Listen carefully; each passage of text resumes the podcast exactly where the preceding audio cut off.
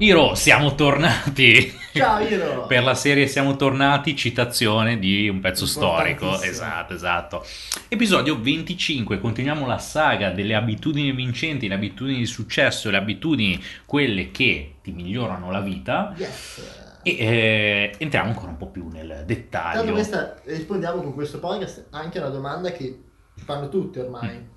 È vero, eh, ovvero come potete essere così multivale- polivalenti su diversi business, Eh su sì, diversi... diversi investimenti, Esatto. perché solo in questo podcast ne abbiamo trattati una valanga, abbiamo parlato di trading, abbiamo parlato di eh, investimenti immobiliari, investire in startup, cioè un sacco di cose, quindi la domanda che spesso ci fanno è, ah, bello, ok, io sono, però sono appena partito, com- come fate a gestire tutto? Cioè, non dormite, avete, dormite di polifasico, avete fatta, Eh, ne il polifasico dell'altro volta, un po' Eh, hanno scritto su- qualcosina sì, sul polifasico. Sì, sì. Cioè, come Eh. fate? Come fate a gestire tutto questo? È impossibile. Beh, beh, allora, eh, partiamo dal punto, detto papale papale, che il segreto è saper delegare, ma, Forza, per forza. ma dobbiamo mettere dei ma, perché sennò il podcast sarebbe già finito qui. Quindi dovete, dovete delegare. basta. Ciao, eh, Così no.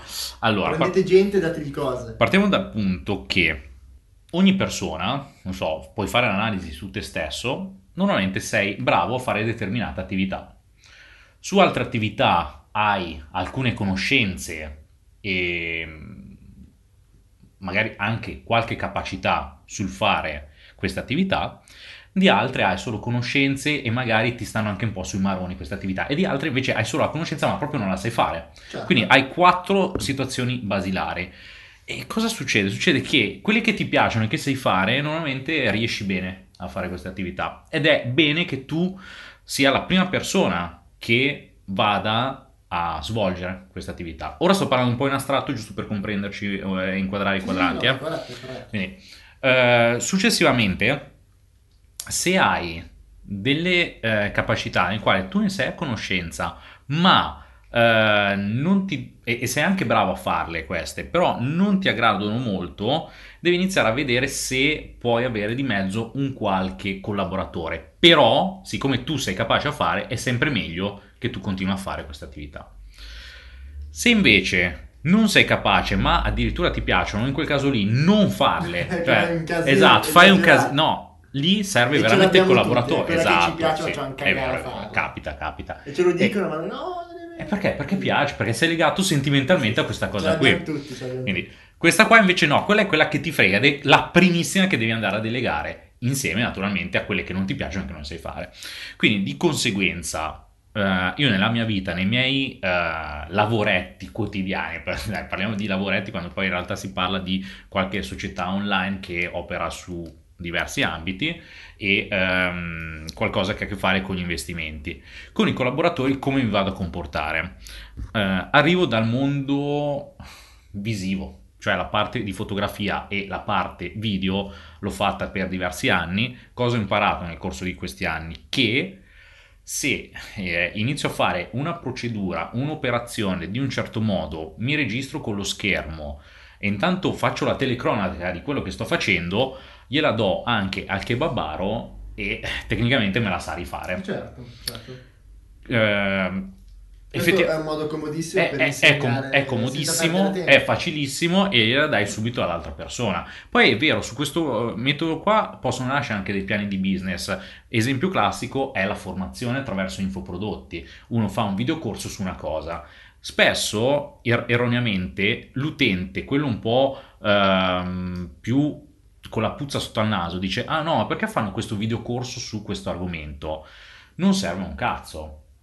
E invece no, attenzione, perché più delle volte quello che abbiamo fatto nel corso anche degli anni io Ale, quando facciamo magari, eh, tuttora ci sono dei, dei sì. videocorsi in ambito di trading e su altri settori, lo scopo non è tanto fare margine sul, um, sul prodotto stesso, quanto iniziare a, lasciatemi passare il termine, eh, spargere il verbo, quindi far eh, vedere la stessa visione ad altre persone e in queste persone che hanno acquistato l'infoprodotto trovare dei validi collaboratori per poter iniziare a sviluppare dei progetti insieme.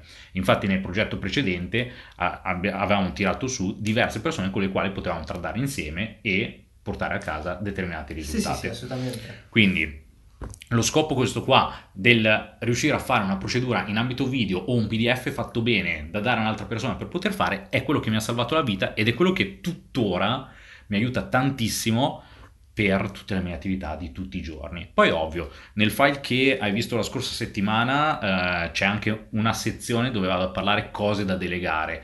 Lì io durante la settimana, la domenica, vado a segnare le cose da delegare questo e poi devo fare il check che questa cosa sia fatta. In quanto in passato mi era capitato anche di delegare altre cose come stavo tirando su un blog che aveva a che fare con i viaggi dove però dovevo inserire anche una mia considerazione personale. E lì è stato un problema perché cosa succedeva? Succedeva che ho dovuto fare la selezione tra gli scrittori. Ah, mi ricordo, mi ricordo. quel Ok, momento. dovevo dare la traccia alle persone e nel momento in cui mettere la traccia dovevo essere anche abbastanza dettagliato per far comprendere qual era stata la mia È situazione. vero, è vero. Ok? Dall'altra parte lo scrittore doveva scrivere, naturalmente non era più la, la mia visione ma la sua, io dovevo rileggere, dovevo riadattare poi tutto il testo. Quindi in quel caso la, io che a scrivere lo ammetto, io faccio schifo a scrivere, però in quel caso lì la cosa più comoda era, cioè la dovevo fare io, punto e basta. Perché se no il processo di delega non, non valeva più la allo stesso tempo. Esatto, quindi la delega la fai quando è utile, quando ti velocizza, eh, non devi valutare, ovvio, valutare il rapporto monetario è importante, però eh, non è il parametro più importante nel, nel rapporto di delega. Di certo è la questione tempo, dal mio punto di vista. Io delego un lavoro perché necessito di tempo a mia disposizione. Quindi come faccio a salvarmi in mezzo al tram tram di tutti i giorni tra i vari business? Delegando proprio con la selezione che ho detto all'inizio podcast, ovvero rispetto alle cose che so fare, che non so fare e le cose che mi piace fare che non mi piace fare. Da qua inizio a scartabellare un po' il lavoro tra i miei collaboratori.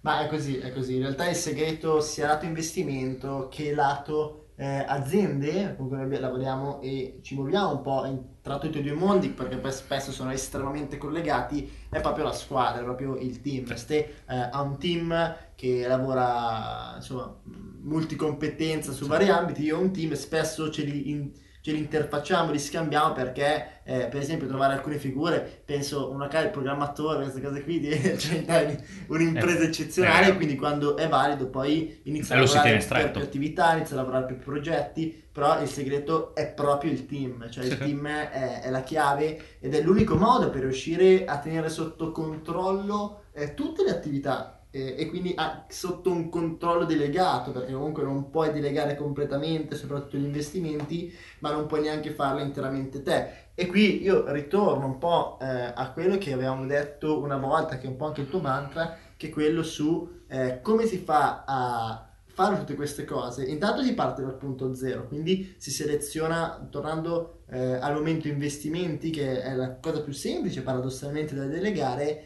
eh, partendo da un investimento che ci piace fare, cioè quello Mhm. che sentiamo più nostro. Parto dal trading perché noi siamo partiti da lì. Ebbene, come lo delego il trading? Molto semplice.